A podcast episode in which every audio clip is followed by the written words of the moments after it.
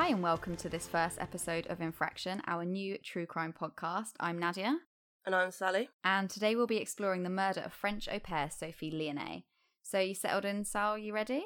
Yeah, I'm all good to go. Perfect. Okay, so let's begin. This story starts in the summer of 2017 with a seemingly ordinary couple, Sabrina Kouider and Wissam Madouni.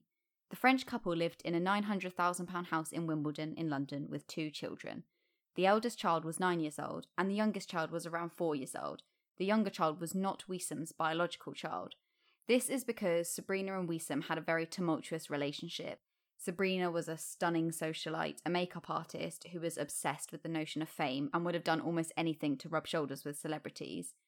Wissam was a bit different. He was a banker in the city, and he was actually the complete opposite to Sabrina. He was, for all intents and purposes, just a bit of a plain Jane. Basically, from what I've read, he was just so in awe of Sabrina and the fact that someone like her would be with him that he really just let her do whatever she wanted. The couple were technically married. They were married in a Muslim ceremony, but Sabrina always introduced Wissam to people as her cousin, which is quite weird, but she basically just refused to publicly acknowledge their relationship. I imagine the reason that she did this was because, although she was already married, she was still on the hunt for a man who could give her her dream of becoming a celebrity. And in 2011, she got her opportunity. At a bank in Notting Hill, Sabrina Kouider bumped into Mark Walton, and it was love at first sight. Mark Walton was founder and member of Boyzone and went on to be a very well off music producer and a judge on Vietnam's Pop Idol. He was incredibly rich and knew a lot of celebrities, and so Sabrina, not for the first time, walked away from her husband and their child and embarked on a two year long relationship with Mark. Mark described their relationship as turbulent. He said that she could be quite scary at times. She would speak in a sort of soft French accent and then completely lose it. She would go crazy over trivial things and scream at him, even if they were in public. And obviously, with him having a sort of celebrity status, this was really embarrassing for him and it's not something that he wanted. During this two year relationship, Mark and Sabrina had a child together, but it was not enough to keep the couple together, and they split up shortly after their child was born. With her tail between her legs, Sabrina went back to Wimbledon and reconciled with Wissam. After a couple of years of raising her two children, Sabrina felt overwhelmed and decided that it was time to hire a nanny. She put an advert out for an au pair who would be able to speak to the children in both French and English. Didn't you have pair, Sal? Yeah, we had quite a few of them actually. um, okay, so what does an au pair do? um, so basically, they're like a nanny, um, except for that they come over here to learn English as well. So usually, you'd find that they would probably go to college during the day when they're not looking after the children. Uh, it's typically only for kind of a year, so I guess it's like a way of doing a gap year paid for a lot of them, and often they'll be younger. So a lot of ours were kind of young girls in their twenties. Oh, right, okay. Okay, so it kind of makes sense that they would put out an advert for someone who wanted to come over from a different country to be an au pair in England. That's not unusual. No, absolutely. All right, so if we jump over to Troyes in France, 20 year old Sophie Lionnet was looking for a job. Her friend showed her an advert for a French couple in London who were looking for an au pair, and she jumped at the chance. Sophie quickly got herself certified by the Child Protection Services and left her home, where she lived with her mother, Catherine, to start her new life in London. During her first few months with the family, Sophie really did seem to be having such an amazing time. She regularly posted photos and videos of her and the children. She really did adore them, and it was really obvious that they adored her as well. Remember, I said earlier that Sabrina was a makeup artist? Yeah. So she totally transforms Sophie. Honestly, it's kind of like the scene in The Princess Diaries. Sophie had quite unruly hair and didn't wear makeup, and then all of a sudden she was doing photo shoots in the garden with Sabrina and posting these to Facebook, and she really does look amazing.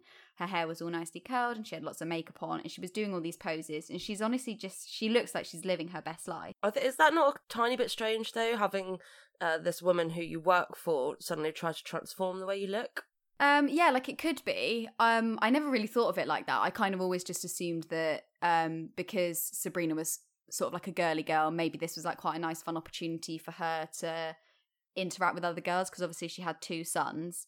Um, but yeah, maybe when I think about it, could be seen as a little bit controlling and a maybe a bit manipulative. Yeah. I'm not really sure. She left her small house in France to move into a wonderful home in a really affluent area in London. The children she's looking after love her. She's getting her hair and makeup done. Her employer is basically like a sister to her. It really does sound like the perfect job. Unfortunately, it didn't stay perfect for long. Sophie began to lose lots of weight. She wouldn't leave the house as much. People didn't see her around the parks of Wimbledon like they used to. One day she went into their local fish and chip shop, and the owner, Michael Cromer, was a friend of Sabrina and Wissam's. Michael noticed that Sophie looked dishevelled and upset, and when he asked her what was wrong, Sophie started crying. She said that Sabrina had beat her. Michael was shocked. When he asked her why Sabrina had beat her, Sophie said that it was because she dropped some butter on the floor. Oh my god. Michael was stunned. He told Sophie that she could come and stay with him and that he would give her a job at the fish and chip shop, but Sophie told him no, she had to get back to the house. This was the last time Michael ever saw her. Five months later, on the 20th of September 2017 at 3 pm, firefighters were called to that home in Wimbledon. A concerned neighbour had seen thick black smoke coming from the back garden of the house that belonged to Sabrina and Wissam. She told the police that the smell coming from the fire was awful. She told the 999 responder to send a fire engine quickly because the couple who lived there had two small children and an au pair. The firefighters arrived and Wissam Madouni opened the door. He looked shocked to see them and told them that there was no fire, he was simply having a barbecue. The firefighters walk through the house to the back garden, and sure enough, they find a barbecue with chicken cooking on it. However, next to the barbecue was a blazing fire. When asked what it was, Wissam responded that he was just cooking some lamb. Right, okay, so he's got a barbecue going to cook on some chicken, but he's also got an open fire to cook lamb. I don't think that's ever something I've done at a barbecue. No, exactly. And to be fair, I have read a lot of sources on this. Some sources say that he was cooking some lamb, and some say that he said he was burning a sheep's carcass. But completely agree with you. Either way, they both sound like complete shit because you have some very questionable cooking techniques if you think the way to cook a lamb is by setting it on fire. Yeah, absolutely. Some yeah, straight away doesn't sound quite right, does it? Exactly, and the firefighters thought exactly the same. On further inspection, the firefighters saw fingers and a human nose in the flames, and they immediately alerted the police. Wissam was arrested and taken into custody. Okay, Sal, do you think this is weird? Because bear in mind that this is only like three years ago, so it's fairly recent. But in the ashy remains of the fire, the police found a pair of glasses and a bracelet and some pieces of clothing. And they took these objects round to neighbours' houses to see if they could identify who they belonged to. Oh my god, that doesn't sound like something. Obviously, I'm only really going off what I see on TV here, but it sounds more like they should be bagged up, photographed, etc. It sounds slightly strange just to take the artifacts around just in your hands to neighbours, doesn't it? Yeah, completely. That's kind of what I felt, and I agree with you. You would take photographs or something like that. But it actually worked because the neighbour said that they thought the glasses looked like Sophie's, and another said that the bracelet looked like Sophie's as well. So in custody, Wissam continued to say that the body on the fire belonged to a lamb. I mean, how stupid is this man? yeah, really. And also, I was just thinking then, if you were going to try and dispose of a body, I'm not sure why you'd leave all the possessions, such as glasses, that are much less likely to break down in a fire, on the body. Surely that's just very, very bad thinking from them. Yeah, that's actually really true. But maybe it goes on because as you'll kind of as you'll see as I go on to tell this story, this isn't a um like sexual crime. It's not sexual against Sophie. So I wonder if maybe because Wissam is a Muslim man, so may, maybe he just doesn't want to uh, take the clothes off of her and put her on the fire. Do you know what I mean? Maybe it's too much for him to like strip her naked and put her on this fire. I was just thinking about her glasses and her bracelet, really. no, I mentioned naked. it's the same principle, isn't it? Because our clothes wouldn't. I guess our clothes would probably burn better. Yeah, in seconds. yeah. oh god. Okay. It's a Muslim. Also, if he draws the line at stripping her, but he'll happily burn her. But he's a good Muslim man, so he's not going to take her clothes off. Oh, for uh. fuck's sake! Right. oh god. Okay, so, so back to when he's in the cell. Whilst Wissam was in custody telling completely believable lies to the police. Presumably at this point, they've found a body on a fire as well. So, I mean, at this point, you're just questioning whether the police can identify the difference between an animal and a human. Yeah, exactly. And well, it's exactly that because they said that they found fingers and a human nose, but I agree. I I think at this point they probably had found the body.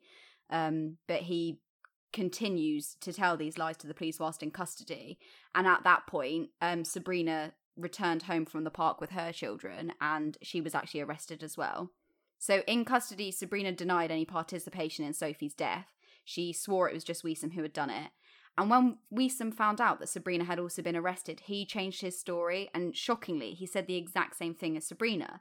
It was just him who had killed Sophie. Sabrina had nothing to do with it. I think at this point, though, that kind of reflects what I've understood so far about their relationship. Him being quite unassuming, maybe quite submissive, Mhm. um, and I guess just quite in awe of Sabrina. I guess he's taken her back already when she's left him once. So maybe this sort of speaks volumes about how much he loved her and that he was willing to to do anything to make sure she didn't get in trouble. Mhm. That is so true. He does seem to be quite almost under her thumb, and she does seem to have some kind of control and power over him because you are right. In custody, he's continuously denying any knowledge of the crime and even the fact that Sophie's dead and that the body belongs to Sophie. And then, as soon as he finds out that Sabrina's been arrested, he completely changes his story, implicates only himself, and that obviously is because he is trying to protect Sabrina. He doesn't care about protecting himself at this point. So, yeah, you are right. Mm. So, the police called the French police and alerted them that Sophie Lionnet had been murdered. At four o'clock in the morning, Sophie's mother was awoken and she was told the devastating news. Just across town, Sophie's dad was receiving the same horrendous news. Sophie would not be coming home. Of course, the question on everyone's lips was what the hell had happened in that house. Why had Wissam killed their au pair, and why had he tried to burn the body? During her questioning, Sabrina painted a very different picture of Sophie to the ones that neighbours and friends had described. Sabrina told the police that Sophie was lazy. She spent most of her time on her phone sitting on the couch. She would wait for Sabrina to serve her. It was as if Sabrina was working for Sophie and not the other way round.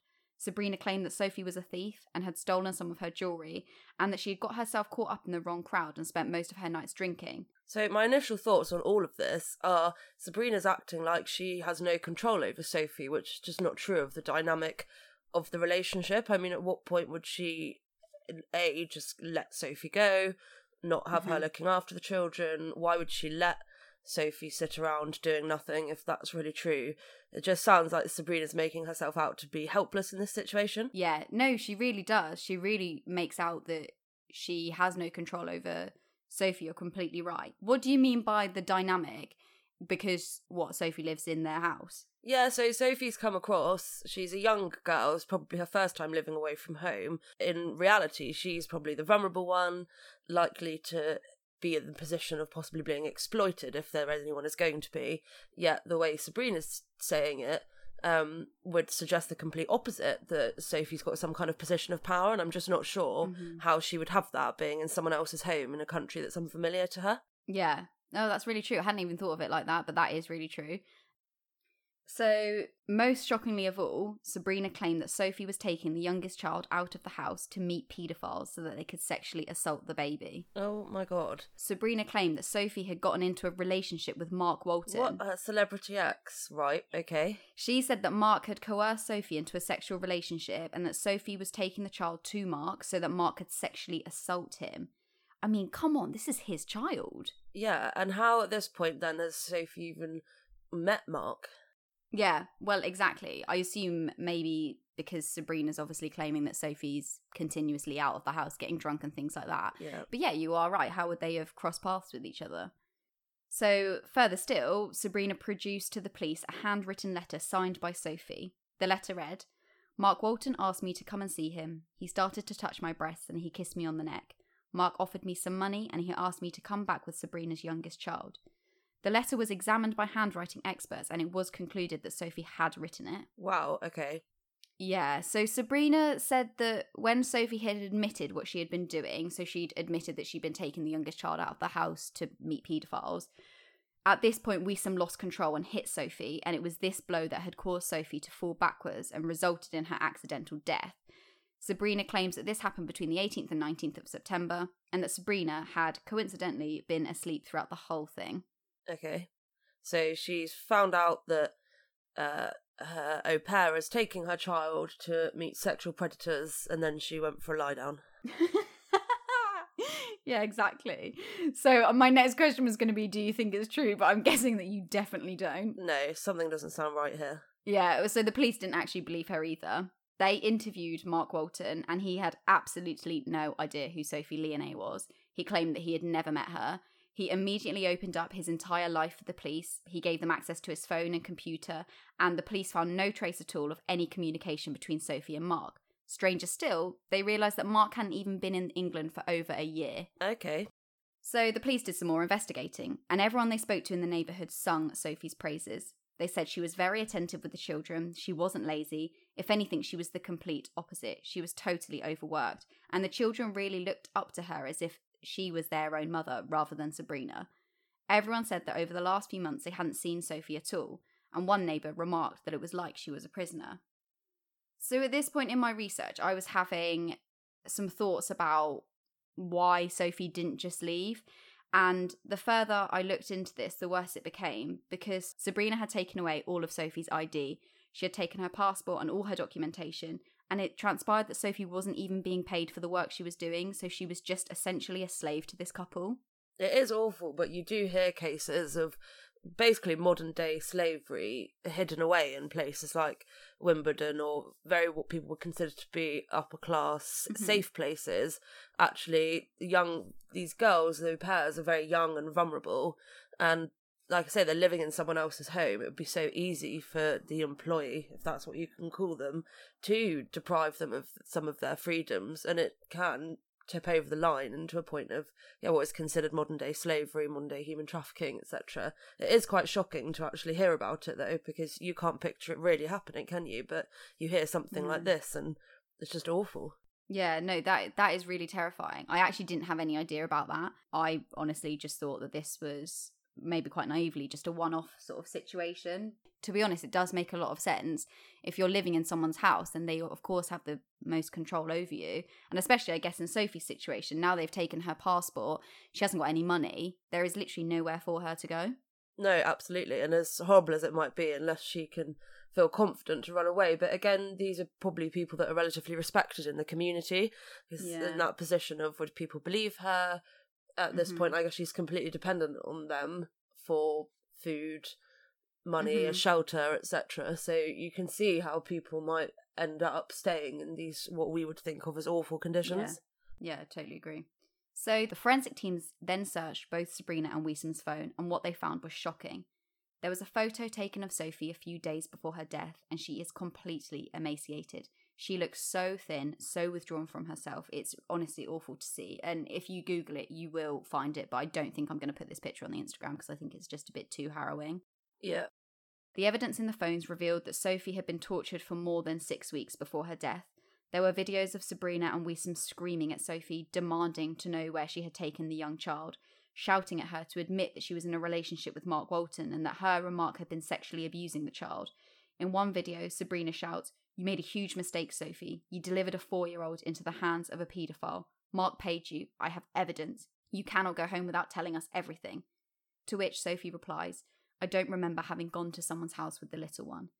She clearly has no idea what they're talking about, but they are relentless. They inflicted weeks of abuse on her, including waterboarding her in the bath, which is just horrific. Oh my gosh! And why have they recorded all of this as well? Um, I don't actually know, but I'm assuming what we go on later to find out is that um they wanted to use these recordings basically to blackmail Mark Walton, and so I'm assuming that is why they recorded it because they wanted to get the evidence. I guess that was maybe like indisputable evidence of Yeah. Sophie admitting on camera what she and Mark Walton had been doing together. But I mean, in the videos, it's quite clear that they are really, really seriously harassing this poor girl. So I don't really think that they would ever hold any kind of credible weighting as to evidence of what Mark is supposedly doing. No, it, it sounds like it would be a completely coerced confession, but then I suppose that just speaks to I don't know how deluded Sabrina is at this point. Mm-hmm. So at this point, back in the police station, Wissam is still saying that it was an accident and that Sabrina had nothing to do with Sophie's death. The police had heard other witness testimonies about Sophie being terrified of Sabrina, and obviously the report from Michael Cromer that Sophie had been beaten by Sabrina. They knew that she had something to do with Sophie's death, but what they really needed to do was find some evidence to link Sabrina to this crime. Yeah. The police decided to turn to the other people who had been in that house, and so they brought in the couple's eldest child to interview oh, him. Oh God. So the child said that he had woken up in the middle of the night and heard noises coming from the bathroom. He went to the bathroom door and could hear his mum, his dad, and his au pair all in there. He said that he could hear lots of splashing water and that water was coming out from underneath the bathroom door. He said he could hear Sabrina shouting and Sophie screaming. He said the next day his nanny had gone and that his mum said he wouldn't see her again. This was just what the police needed. It was clear proof that Wissam had not acted alone and that Sabrina was just as guilty as her husband was. On the night of September 18th, after six weeks of being held prisoner and 12 straight days of abuse, Sophie confessed to everything that they were accusing her of.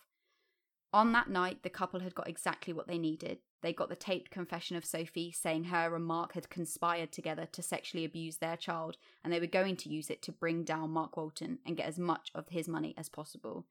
They killed Sophie in the bathroom, with their eldest child stood right outside.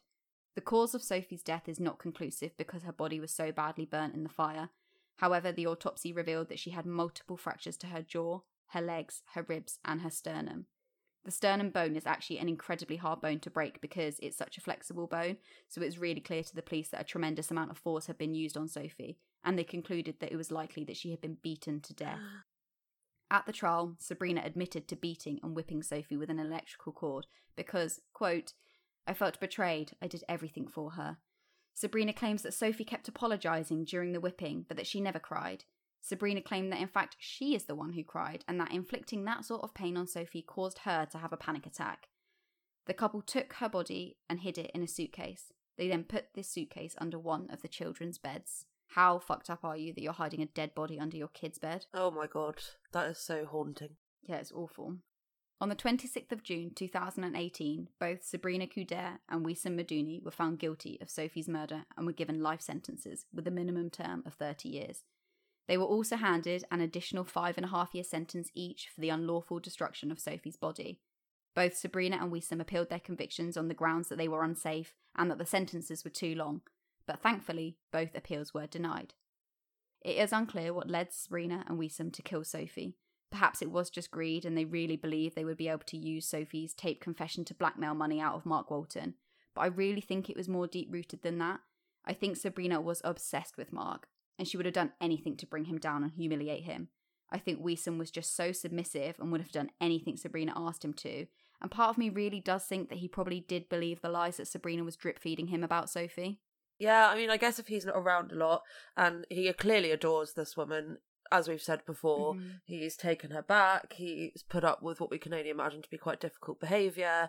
I guess actually for most people, it's a bit incomprehensible that you would make up something like Sabrina has about Sophie and Mark. So, actually, like you say, maybe even if it was partly rooted in denial, maybe a part of Wissam wanted to believe that his wife was just trying to protect their family from this person who'd done mm-hmm. awful things. Yeah, I, I think that's I think that's a really fair summary of of this situation. I think Wissam was just so blinded by love almost. Maybe in a kind of similar way to the way that Sabrina was clearly blinded by her love for Mark Walton because her actions and you know, maybe she was doing what she was doing to try and get money from Mark, but I think it was more than that. I think she was trying to destroy Mark Walton. Um, and that probably is because she never got over their relationship. Yeah, and from the sounds of things, all she ever wanted was access to the celebrity world, to fame, to this high life. And for one moment in her life, Mark was the answer to that. But ostensibly, he rejected her and closed that door on her. And from the sounds of things, went on to say some probably not very nice things about her, maybe revealed sides of her personality that ruined the allure that she wanted people to, to see about her. And I think fundamentally, it sounds like she had a very deep rooted anger towards him. But I think ultimately you have to pair that with some sort of mental illness because actually, not only is what she's done completely disproportionate to any kind of bad relationship breakup, but also it's just quite a bizarre way to go about it and her actions of being able to really do those awful things to another human being suggest a little bit to me that maybe she'd almost got to a point where she believed that what she was doing was the right path. Yeah, maybe she did really believe it because this wasn't the first um, thing that she ever did to try and bring down Mark Walton. There were like several reports of her phoning the police and accusing Mark of uh, sexually abusing her cat, and then it turned out she didn't even have a cat.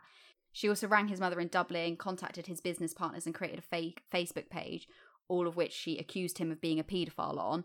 Um, she also got a non molestation order against him under the guise that he was trying to sexually assault her and their kid. So I think you are right. This is this is clearly like a delusion, but now she's just gone sort of one step further to really, really try and bring him down, I guess. Yeah, and it's interesting that it's all about abuse because, on the one hand, you'd think, oh, this is calculated. She's accusing him of the worst thing you can do in society, and she wants Mhm. to bring about the greatest amount of shame.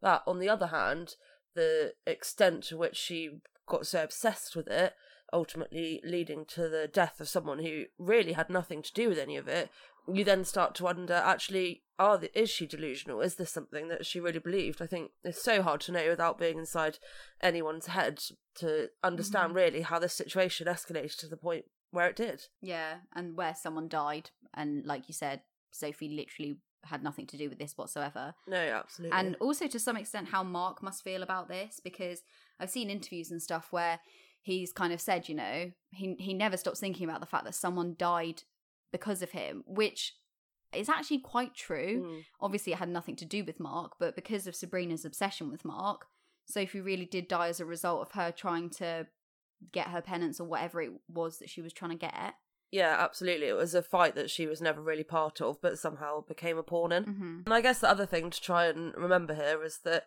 there's more than one victim to this crime. I Mhm. mean, just thinking back, obviously, what's happened to Sophie is beyond words, but also the thought of that little boy being stood outside a bathroom, you really wonder how he won't carry this around for the rest of his life and what kind of impact that's going to have on him as a, a young child who saw the people that were meant to protect him doing unspeakable things to a person that as you said, he really adored and, and felt cared for by.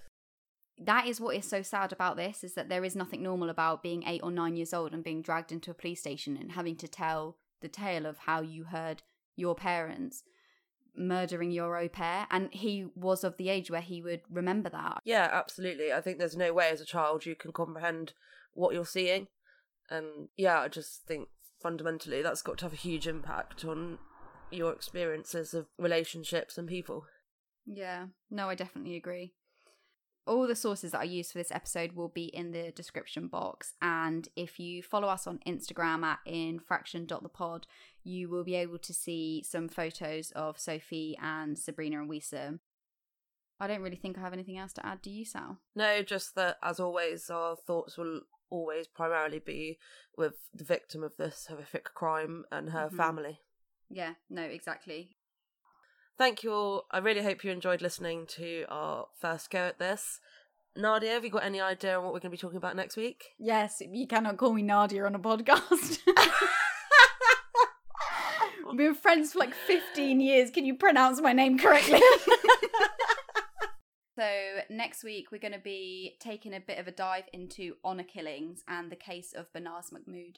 I've actually done a lot of research into this, so I'm guess kind of excited to share it with you just to see what you think about it.